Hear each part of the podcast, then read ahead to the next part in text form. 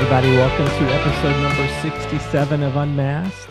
I'm your host, Neil Getzlow. As always, thank you so much for coming on this journey with me. 67 episodes. Ash, it is it is hard to believe um, that um, that we've made it all the way up to number 67, but we have, and we're going to keep pressing on. And um, I just appreciate all my faithful listeners out there. Thank you for for tuning in each and every week. If you are a new listener this week, um, it's just very blessed that you're here, and I encourage you to scroll through some of the older episodes on your podcast feed. Check out some of the other amazing interviews that we've had um, over the over the past year. Uh, you can also learn more about me over at my website, neilgetzlow.com, where you can learn more about my journey and also um, check out my book, um, Unmasked Conquering Sexual Sin and Walking in Victory. So let's just get right into today's interview because this is this is a good one. Um, two hundred thousand dollars a year. That's how much one sex trafficked women can bring in for her trafficker.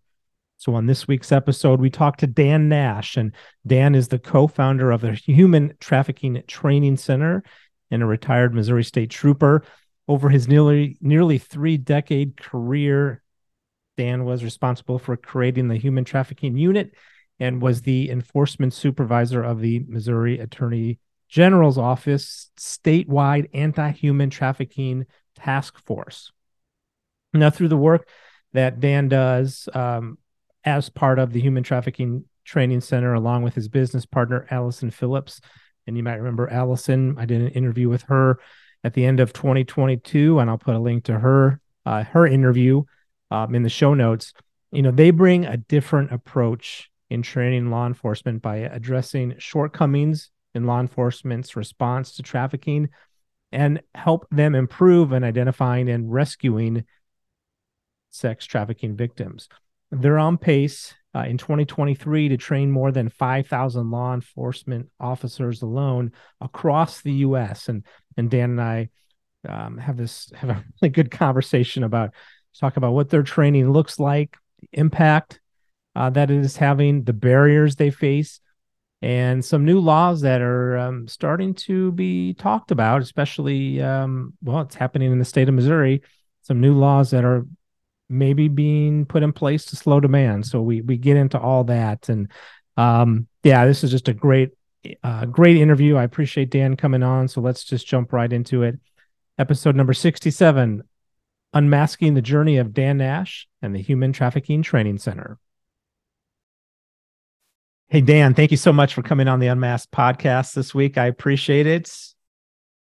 Thank you for having me. It's awesome. I'm really looking forward to it. Yeah, like I was saying, I had a chance to talk to the other half of of the Human Trafficking Training Center, Alison, back uh, November timeframe. So, um, but I've been definitely um, wanting to get you on. So I uh, appreciate your time. Before we get started, why don't you just take a minute to uh, introduce yourself? I'm Dan Nash, one of the co-founders of the Human Trafficking Training Center, and um, prior to that, I was a, a, state trooper for 27 years, and so I've got a a little bit of a background in the human trafficking arena. So yeah, so um, like how has this the human trafficking i don't know what you call it sector. Um how has this changed from when you first started you know investigating and, and being a part and learning about this to where things are today? Well that's uh it's it's it's not even remotely the same. Um i first started getting involved in quote unquote vice related crimes because that's what we called it then in 1997 yeah and basically, all we did was just go out and arrest all the girls. And we patted ourselves on the back and told ourselves we were doing a great job. And the business, the businesses were happy with us because we were getting the girls off the streets. And, you know, we, we thought we were doing our part for God and country. And we just didn't know any better, honestly. We didn't have any training. We did nobody told us anything about any of this. We just thought we were doing the right thing. Yeah. Um, so what I mean, what was your what was your motivation for for sort of leaving the the law enforcement world and going out on your own to set up human trafficking training center? A couple things happened during during the last part of when I was working for the government, where Alison and I just kind of realized that we really probably could not do what we wanted to do to help victims and we could not we were no longer going to be in a position to really have the impact that we needed to make due to a lack of vision, due to corruption, due to um, a variety of factors that were really kind of out of our control. And I didn't think there was any way that we could cha- make changes to that. And Alison didn't either. So we both decided it was time to go. And we basically all both left on the end of June in 2021. And we decided to go out and go into the private sector where we thought we could have an impact and do something that other people were not doing. And so we took a chance and that's what we did. So, you know, when I see you, you and Alison both posting on LinkedIn and you're, you're always on the go, you're always providing these trainings. Has the reaction that you've gotten from law enforcement and from you know your training sessions has that surprised you at all or is this kind of what you expected to to happen? Is it i guess did you find more interest than you thought you would have or is it sort of uh you kind of knew this was what you were going to walk into?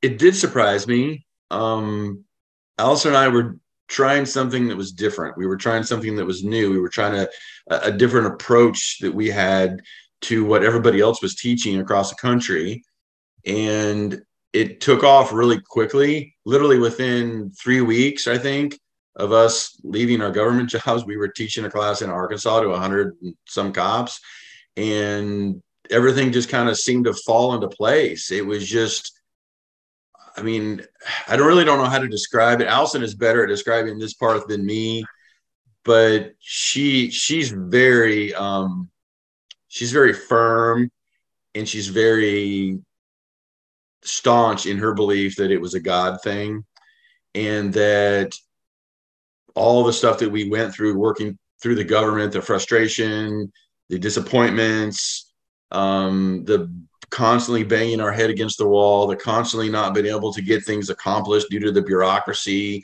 and everything else, that it kind of prepared us for something different. And once we got into that place, it just kind of went. And and I didn't know how it was going to go. Neither did Alison, because we were trying something different. We were trying something new that other people weren't doing. And, you know, within the first few months, things went. We started, our first class was in September. And so we did basically the last three months of the year, and we taught several classes. And then in 2022, we taught like 36 classes. And this year we're on pace to do like 44 or something like that. And we have another 15, I think, that are kind of in the hopper, which I don't know if we'll get all those, but even if we get half of those, we're talking 55 classes. We're talking a class a week all across America. And how many how many attendees do you usually have for those classes? It depends. In a more rural setting, maybe 50 to 75. In a more urban setting, 150 to 200 we did like 211 in Atlanta. We did like 207 in Cleveland. So we're probably averaging somewhere in that 125 or so range. So, you know, we'll probably end up doing four to 5,000 cops this year. That's amazing. And I, you know, and I, I, I do think it is a God thing and to open up some doors for, for the both of you to be able to pursue this full time and to provide a need. Like what what what is the barrier when it comes to I mean, is it just red tape and bureaucracy when it comes to why government and why law enforcement isn't on top of this when they see it happening?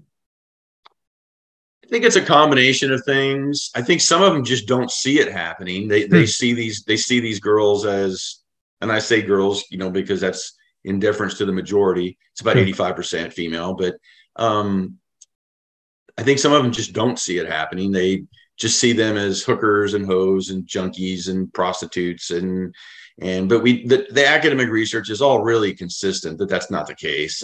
Some 90 to 95 percent of these girls are actually under some kind of third party control. They're they're trafficking victims.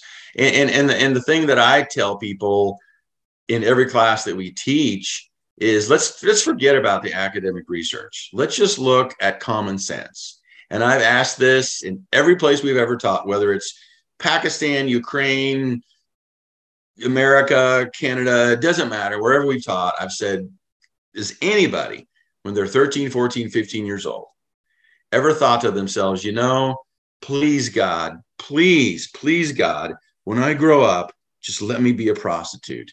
Let me be able to have sex with 15 guys a day and get a STD and a UTI and get abused and get assaulted and have them do horrible things to me and insert things inside of me that's going to hurt me and you know have to avoid serial killers and and all the other stuff that comes along with with this this with this lifestyle. Please please god let me be a prostitute someday. And i've asked people to raise their hands if they've ever thought that. And i've yet to find one person. Because well, that's, a- that's not what people want to do. So if yeah. we don't even look at it from the academic standpoint just look at it from a common sense standpoint. Well, and and so I saw that the um the post that you made this morning about the the um, operation that happened in Independence, Missouri, and the press release that was put out, and um, this idea that if if the kind of what the idea that you suggested, which is if police are asking the women when they're getting picked up if you're being trafficked, and they say no, which most women are not going to admit to that, then they get popped for for prostitution, right? Correct. And and that's that's that's on law enforcement. And that and that's really a training issue. That I, I don't I don't think that most law enforcement, you know, 99% of law enforcement are good people. They're they're they're doing good work with the best that they got. They don't make a lot of money. It's a super stressful job, super hard job they just do it because they want to help people. It's not for the accolades, it's not for the money, it's not for the prestige because none of those things happen. Right. It's all about helping people. And but I think they just don't know. And we as a society have failed them. I mean, that, that would be kind of like having a plumber come over and work on your house when he doesn't know anything about plumbing, or an electrician, or a doctor, or a lawyer. We make them go to training, we make them do stuff, but yeah, we don't even give the police human trafficking training before we run them out there and say, okay, here's a gun, go out there and go do this. So I really think it's a training issue. It's not that the police are bad. And what the police do is just ask them, just like you said, are you being trafficked? And when they say nope, then I go, well, I guess she's a prostitute. And they just take her to jail. And that just makes the whole system worse. And it feeds into the traffickers' views and, and what the traffickers tell the girls that the cops are never going to help you they're just going to arrest you. And it reinforces the whole entire you know mindset that law enforcement is not an option. Law enforcement is not someplace i can go and ask for help. And so it, it becomes this just evil circle of you know a hamster on a wheel so to speak. And it's it's just a complete lack of understanding so then when you go into you know you go into your training what are some of the things that you're sharing with i mean you know obviously you can't divulge all the secrets but like what are some of the concepts that you're trying to share with with police to help better educate them about um, the work they're doing? So we we get into the psychology of how a someone that is being trafficked is actually controlled. And there's a lot of different ways. There's like you know 50 different ways probably that someone can be controlled. And we get into the psychology of you know the PTSD and the the trauma bonding and why these victims don't disclose the fear the fear of assault and and all this other the debt bondage and all these other things that come into play um their their whole traumatic history for one. I don't think people realize so I've been doing human trafficking stuff for about 15 years. Alison's been doing it around 12 years. So we're talking like 27 years between the two of us in all that time of all the trafficking victims we've ever interviewed, and it's hundreds and hundreds and hundreds and hundreds, we've only talked to one between us, one that was not sexually abused as a child. Hmm. It's the same story all the time. Sexually abused as a kid, sexually abused as a kid, sexually abused as a kid, sexually abused as a kid. So for most of these, you know, they're these victims, they're sexually abused as a child. they have all this trauma, they have all this stuff that's going on in their head. Uh, and then later in life, you know, they become a runaway or they get involved in drugs and alcohol or, you know, all this stuff happens. And then they end up, you know, on the street or wherever they are. And then somebody comes along and grooms them and manipulates them and looks for those vulnerabilities that was created by all this sexual abuse as a child. And then they manipulate those vulnerabilities. And then the next thing you know, they're in a situation they can't get out of and they're being trafficked. And now the police come along and you want this girl in five minutes, you've known her for five minutes, and you want this girl to tell you all her deepest, darkest secrets and everything that's been happening to her since she's six or eight.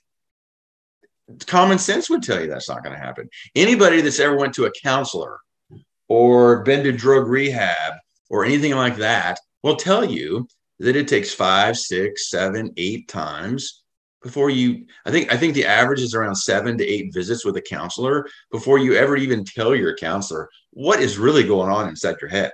Yeah. But we expect some girl to, to tell a stranger on the side of the road in five minutes and when right. she doesn't we take her to jail. And, and i tell the police all the time i said when you do that when you threaten her and say you need to tell me who your trafficker is or you're going to go to jail you are now the trafficker I mean, think about that. What does the trafficker do? He says, You go out and you have sex with people today, and you bring me 1500 bucks back or whatever it is at the end of the day, or I'm going to beat you. So when the cop says, Tell me who your trafficker is, or you're going to jail, what's the difference?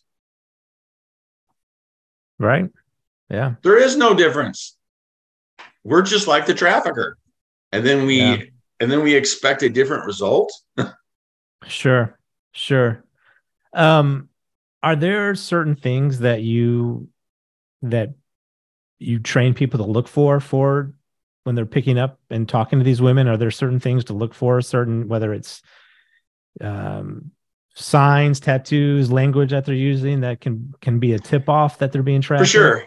Yeah, there's a there's a host of indicators, everything from specific tattoos that um, the trafficking victims will have, the, the, traffickers themselves will have their own different kinds of tattoos. Um, we look for signs of control. That, that's always big. You know, the, the lack of an identification on their person is always big. That's pretty common in the trafficking world. In other words, the trafficker or someone else is holding their ID. Because if you think about it, what can you do without an ID?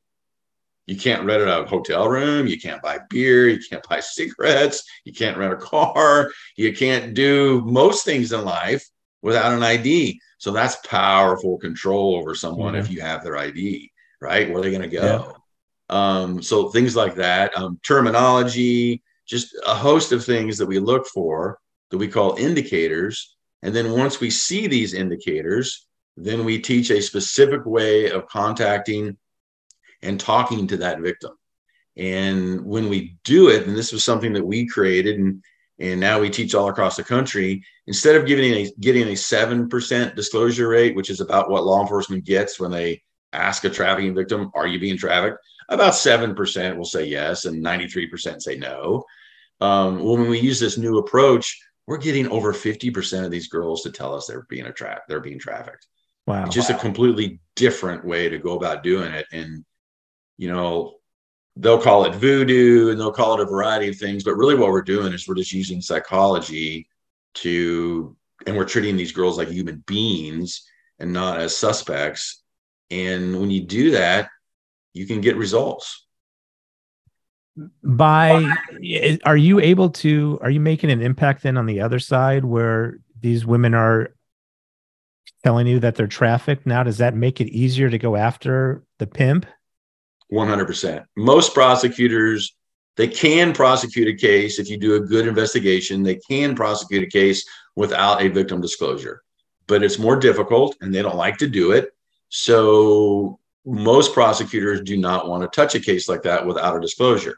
So the more disclosures you get, and then if you put a good investigation together, the more prosecutors are going to take those cases and the more traffickers are going to get prosecuted, which really is is our ultimate goal. Because you know we we preach this all the time that we can teach we can teach all of America about trafficking, But if law enforcement is not in a position and trained properly to do something with it, none of it matters. The whole system breaks down. You can call the cops as many times as you want, but if they don't do anything, nothing happens. And you can go out here as a nonprofit group and you can go out and find trafficking victims and try to get them off the street and get them out of strip clubs and get them out and get them into help. And, and that's great. And we should be doing that. But what, what does the trafficker do if we don't arrest him? He just goes and gets another girl. And, and we never get ahead. It's just like being on a hamster wheel. Yeah. It's just, it's, we never get ahead. We never get ahead. And, and I will. I had the opportunity to sit on a sit in on the Citizen Academy that you did earlier this spring, and I, I think the number was that the pimp makes what two hundred thousand. Is that for on average? Yeah, on average yeah. across America, it varies. You know, the, depending per person, car, like per, per per one person that they have in their possession, right? Correct. So if so, if you have five girls, that's a million dollars. Hmm. There's a lot of money to be made. That's why there's that's why trafficking is increasing so much and why it's now the second largest criminal enterprise in the world behind drug trafficking. It's it's a 150 billion dollar a year industry. When and are you and then you're seeing drug cartels that are getting into the trafficking business because it's easier easier to for them to be easier criminal activity for them? So cartels are in the trafficking business for two reasons. Number one, because the cartels control the southern border, and right now the way the border situation is, they're making a mint off of the border. They're yeah. making more money right now than they've than they've ever made in the history of the cartels. Mm. So the southern border is the the open border is the best thing that could have ever happened to the cartels. Everything that goes across there, every person, every amount of drug, everything, the cartels get a piece of, right? Um, and then, secondly, the cartels are what we refer to as one of the big five groups in America that are involved in, in trafficking women. And the cartels usually do it in brothels. Um, they do not have an online footprint, so they generally do not have like advertisements on escort ads and things like that. It's more of word of mouth. Everybody just knows in that community. You go down to that house, that's the brothel, or that business, that's the brothel, and you can you know pay for sex there. So that's that's how the cartels operate. Hmm. And um, what kind of impact does you know obviously since the time that you know you started your career to where we're at today with online and you know online activity how has that changed has that made it harder for you to do your job and find traffickers or does it because it is everywhere does it does it i guess maybe bring more opportunity for the chance to to save someone and rescue someone in a lot of respects it does bring more opportunity because the trafficker and the victim if they're advertising online which nowadays most of the girls will are there still girls that don't? Like the girls that are involved with the cartel yes. Are there still girls that work you know a blade which is basically just a, word for a street in a certain town where the girls will walk and do like street level commercial sex work? Um, but not every town has those anymore. The internet has kind of put a lot of those streets out of business. Kansas City still has one. I mean, Independence Avenue, but St. Louis doesn't have one. Um. A lot of places don't have them anymore. So everything has, most things have moved online. So because of that, when you go and you leave an escort ad online, you put a photo out there, you put a phone number out there, um, you put things out there, it leaves an online footprint that the police can go and and, find and find evidence. And an example of that is we have a pretty good idea because of the online footprint on the low end, and this is the low end because we, we can't control the cartels that have brothels, and we cannot control some of the familial trafficking um, that, that does not have an online footprint. But most things have an online footprint. So, so like for example, in Missouri, on any given day, we know Missouri has between 3,400 and 3,600 trafficking victims on the low end that are operating every day. So if you if you throw in the the cartel brothels in there and the familial trafficking in there, it's probably more like 5,000 some victims a year in the state of Missouri. Kansas is a little bit lower; it's around 24 to 2,600 a day. Um, so probably more like 3,500 a day. So if you think about that, you're talking 8,500 victims on any given day just in Missouri and Kansas. that's a staggering amount of people impacted in this. Like, and this is what you know, and I think about right coming from from my side of the story. How, what are your thoughts on the demand side? How how can, from your vantage point, what you see, and I know you see men who get popped for this and doing operations, that kind of thing, who are looking to buy trafficked women. How how what are some of the things in your mind we need to be doing for demand to reduce demand for this? Well, number one, law enforcement doesn't spend a lot of time historically doing demand because it's a misdemeanor. Um, it's basically like a traffic ticket. So it's it's it's resources, it's time, it's expense for law enforcement to do demand. And, and consequently, if that's all it's going to be, they don't want to spend their time doing it. So the best thing that we could do in America is to pass laws. We have one in Missouri right now that we're trying to get passed to make the purchasing of sex a felony. That would not only motivate law enforcement to do it more, which which the demand side has to be part of your overall strategy. You know, if, if you break it down into four pieces, demand would be part of that strategy. So theor- theoretically, 25% of the time, you should be working on the demand side. Um, making it a felony would help big time. It would help not only law enforcement to motivate, but it would also provide a little bit more of a deterrent for for people that are thinking about going out and purchasing sex because depending on what job you have if you're a lawyer you're a doctor you're a nurse you're a teacher you get jammed up on a felony you're going to lose your job and they know they're not going to lose their job if they get caught right now. It's a traffic ticket. Their wife may not find out. They're just going to pay a fine and move on down the road. But if we make it a felony, now that becomes a big deterrent. And, and especially when we're talking about the low frequency buyers, they need a deterrent. You can run off the low frequency buyers with a deterrent. The high frequency buyers, which are only about 15%, maybe 20 max, you're not going to run them off you're going to have to arrest them because they're also doing a bunch of other criminal activity.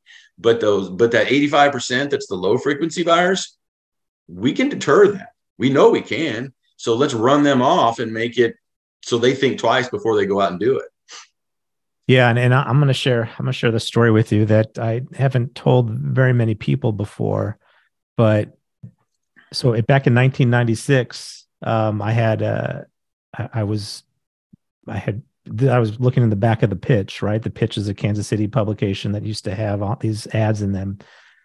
And um, went and visited someone about a week later. I had Kansas City Vice Squad show up at my work wanting to talk to me. And but they they they were interviewing me to confirm what I did, but they they weren't after me. They were after something bigger, which so as someone is like you said, like it sort of it spooked me for a minute, but it didn't. But knowing that I was not going to get charged with anything, I you know, I snapped out of it after a couple of weeks and went right back to what I was doing. So let me ask you this: that that's really interesting. But had you re once you realized the cops are not after me, and that probably left you with a, a feeling of, well, I could continue to do this, and they're probably not going to be after me. But if you thought that they were coming after you and they came and they interviewed you and they said, this is part of an investigation and you may be charged in the near future, we will call you and you can turn yourself in or whatever. Would that have deterred you? If it was, if I was going to be charged with a felony, you, you better believe it without that's question. Ex- that's exactly what I'm talking about there, yeah. right? Yeah, you can felony you're not coming back from, and everything falls apart at that point. Um, so yeah, so I what what um where what is the progress of that bill in Missouri? It had it, it I think last I knew had made it through committee and I don't know where it is now, but um Alison and I just talked to Jeff Coleman from Jackson County. He's the the state representative who's pushing it. And um we talked to him maybe two weeks ago and he said he thinks there's a chance we can get it through. So we'll keep our fingers crossed and say a few prayers and, and hope that that yeah. happens. I know Texas was the first state to do it. And then now um, several other states are moving along with it Georgia, Florida, Oklahoma, um, maybe Tennessee.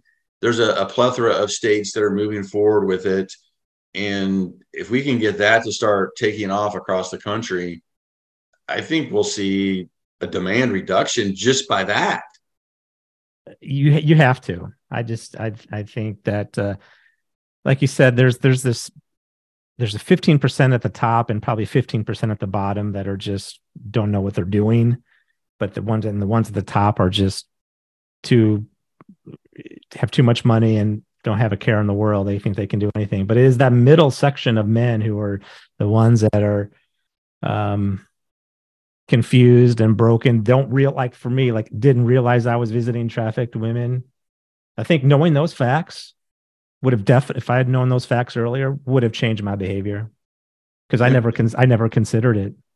Sure. You know? Um the the other uh the other thing that i want to, to ask you about and talk about because i i've heard you present on this and i've seen some posts on it is uh, which is i think it's sort of the hidden trafficking problem out there, which is the illegal massage business.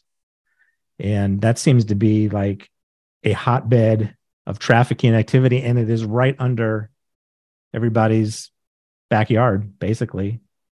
Right? I, I doubt that there's too many people that are listening to this that don't drive to work or drive to their kids' school or drive to the grocery store or to the dry cleaners and don't pass an illicit massage business. And we all know where they are. We all know that what they look like, uh, you know, and and I've had plenty of even my own friends and people that I know, you know, you drive by and people start, oh yeah, it's a, you know, rub and tug or whatever you want to call it, a happy ending place, you know, whatever. And you laugh and you joke about it. But for that girl that's having sex with 15 guys a day, it's not a happy ending for her. Happy ending for who? Right. Um, you know, and and the fact that these are Chinese girls that are brought here from China to set up and and and do this, and now the fact that we have approximately sixteen thousand of them across America, and each one has two to four trafficking victims at each place. I mean, think about that for a minute. That's 36,000 trafficking victims right there, just on the low end. And in places like New York and other places, there are more illicit massage businesses than there are Starbucks and McDonald's. Hmm. California has so many, they can't even count them all. They, they know there's at least 4,000 in California, and they're not even sure how many there are how how have they been able to grow so much and yet there doesn't seem to be much attention to it necessarily i mean you see every once in a while you'll see on the news you know uh you know massage business got busted every now and then but it's like pulling up a weed you, you take out one and then another one pops up somewhere down the road so historically law enforcement has had two approaches to battle the illicit massage business industry and neither one of them have been successful at all and so I think a lot of it is law enforcement has tried, it does it hasn't worked out. They get frustrated and then they just move on to something else and they don't worry about it anymore. And and then they only do something about it when the community is in such an uproar and they get so many complaints and they're forced to. And then they kind of go in there and do kind of a, a half-ass kind of approach just so they can say, okay, we did something but in reality, in my experience, again, they don't know what to do. So Alison and I, because of that, and, and I really started working these illicit massage businesses back in about 2007. And to be quite honest, I didn't know what to do.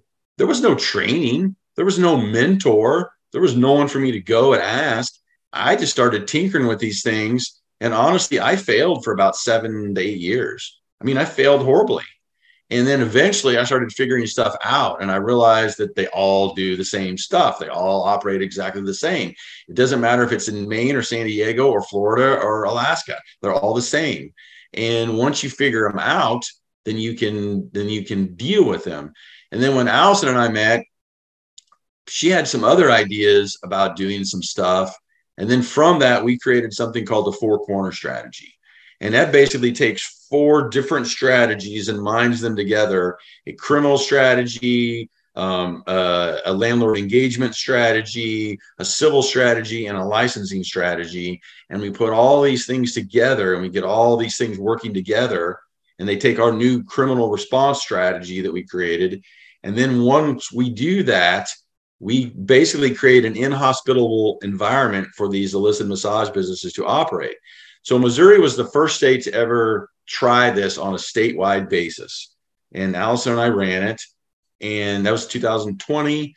And we closed down 45% of all the illicit massage businesses in Missouri in nine months. 45%? In nine months. Wow, that's amazing. It works. So wow. now we're teaching this across the country and New Mexico's doing it now, Kentucky's doing it now, Georgia's doing it now. We're teaching other states to do it. And so the goal is to get states to take this on. Now, not every state is interested. Alison and I have made this pitch to Kansas two or three times, and they're just not interested. So, hmm. I mean, I don't know what you can do about that. I mean, but and, like new know, people, I guess, is about all you can do about that. Right. And you know, and I know you've you've talked about other, you know, th- there are just some agencies that don't want to participate in the training, you know, in this kind of training. Um, not necessarily about um, illicit massage businesses, but even just on the human trafficking side, you know, they don't want to go, they don't want to touch it, or they don't want to. Maybe I don't know. Is it's just sticking their head in the sand and pretending it's not a problem in their jurisdiction? I think it's a couple things. I think you definitely have people that will say that will tell you we don't have that here. Yeah. Um, so they're just oblivious to it, um, or maybe they don't want to really know that it's here, right? Um, and then you have some people that are just completely apathetic about it. There's no doubt about that. I know people in law enforcement that are just completely apathetic about it. Um, and then you have people that just don't want to deal with it at all it's just another problem on their plate, and they already have enough problems on their plate, and they don't want another problem on their plate. And then lastly, I think some of it is ego. Um, some folks in positions of authority never, ever, ever want to admit that there's something that they don't know. And because of that, I think they feel like, well, if I bring other people in here to teach us how to do this stuff, then it's going to somehow make me look bad or something that I don't know everything nobody knows everything. I mean, we're all learning every day. I learn every day. I've been doing human trafficking work for a long time. I learn every day. Um, we're all learning, especially in a in this field because it's it's new and and you have to evolve and you have to change. If you don't, as as Alison and I like to say, in the illicit massage business world, and we just like to use this as an example, the Chinese organized crime, which is what all this mostly is with the illicit massage business, they are scoring touchdowns and we are kicking field goals. Hmm. And now the score is like 52 to 9. And we're looking around going, what happened? Yeah. That's exactly where we are. And the Chinese know it. They know hmm. we're kicking field goals and they know they're scoring touchdowns and they like it that way. And we just don't seem to be willing to change. Hmm. What for the, for those uh, people that do go through your training? What has the reaction been once they go through it? About 95% of the officers, we have an evaluation we do at the end of the training, and 95% of the officers answer this one question. And the question basically is now that you've been through the training, can you look back and see things that you could have done differently or that you should have done differently? And 95% of the officers say yes that they've missed it, that they would do things differently now, that they should have done things differently. I've had officers in tears. I've had officers crying. I've had officers visual, visually upset from Florida to Idaho, from Missouri to Arizona. It doesn't matter. I've had them upset and they're like, I missed this. I let mm-hmm. somebody down. I mean, I feel really bad now. And you just console them and say, hey, you didn't know. You don't know what you don't know. What is important is moving forward. How are we going to how what are we going to do moving forward?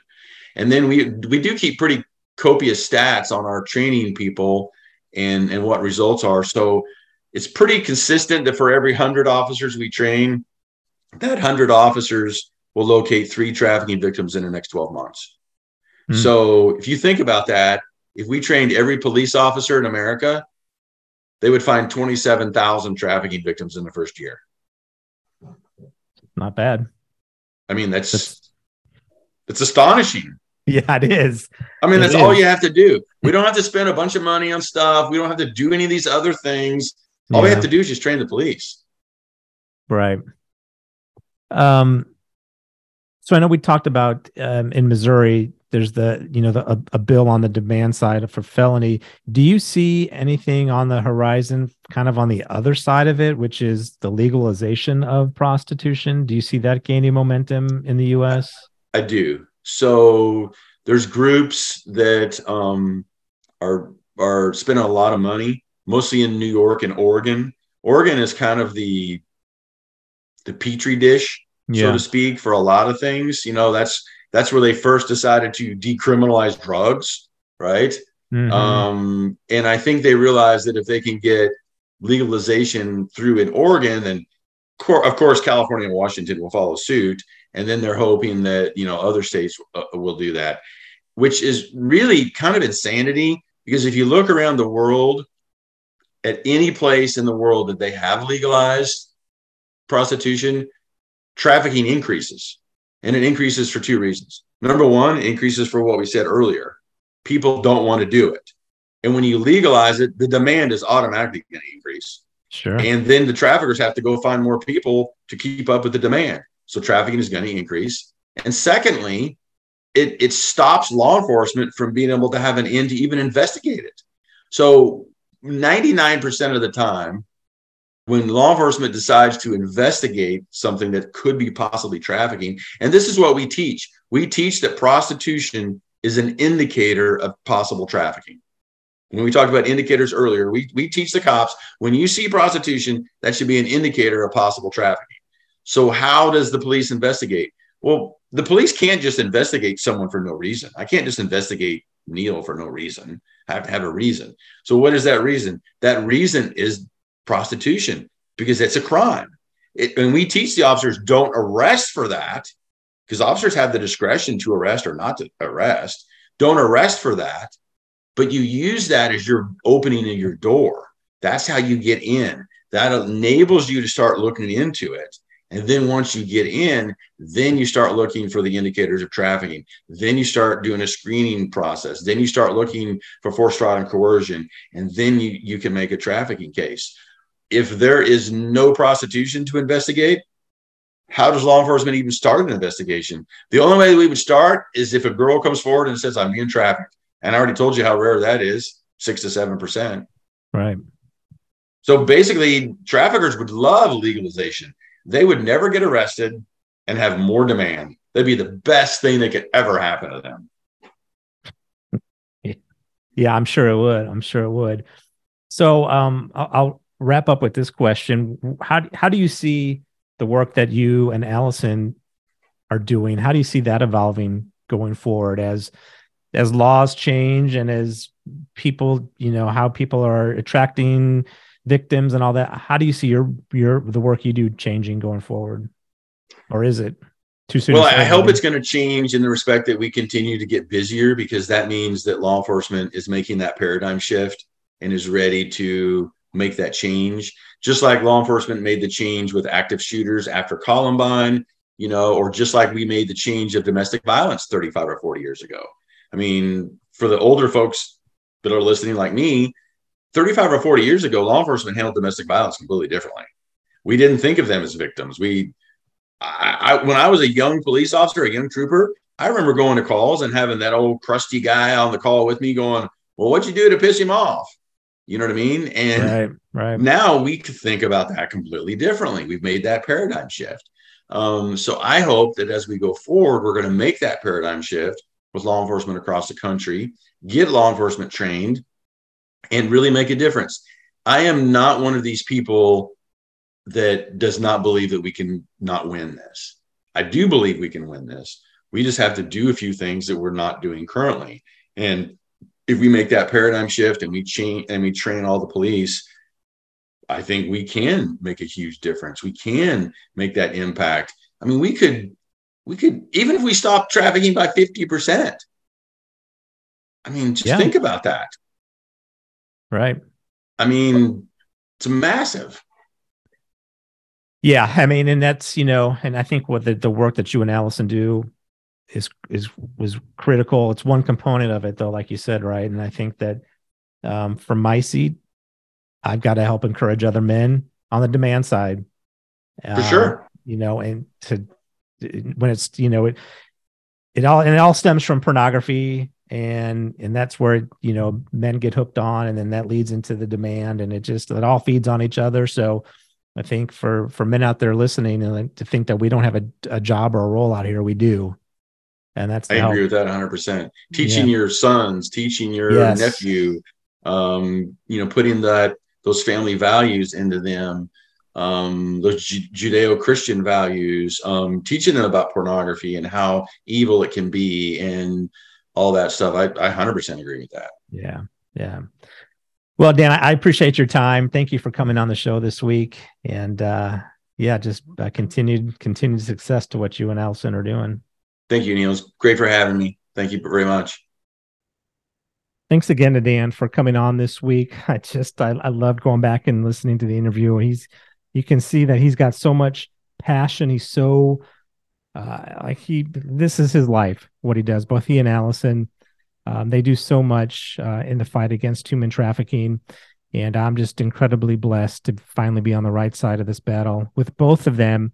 And I've put a link to the Human Trafficking Training Center down in the show notes. So I encourage you to go check them out and support them um, if you can. All right. Next week, hey, it's the 4th of July holiday. So, as tradition here at Unmasked, we're going to have a solo show coming up next week, but I hope you come in and and and uh, and check it out. And we've got a lot uh, a lot of um, a lot of great interviews coming up uh, in the month of July. So uh, a lot more ahead this summer. Uh, look, I just uh, I'll be praying for all of you. I hope you have a safe Fourth of July. Enjoy the time with your family. Enjoy the time with your friends. And remember, Jesus didn't come to hang out with the saints and the righteous. He came to hang out with the sick and the sinners of the world, just like you, so much just like me. But he didn't come to revel in our sin, he came to call us out of it. Have a great week, everybody.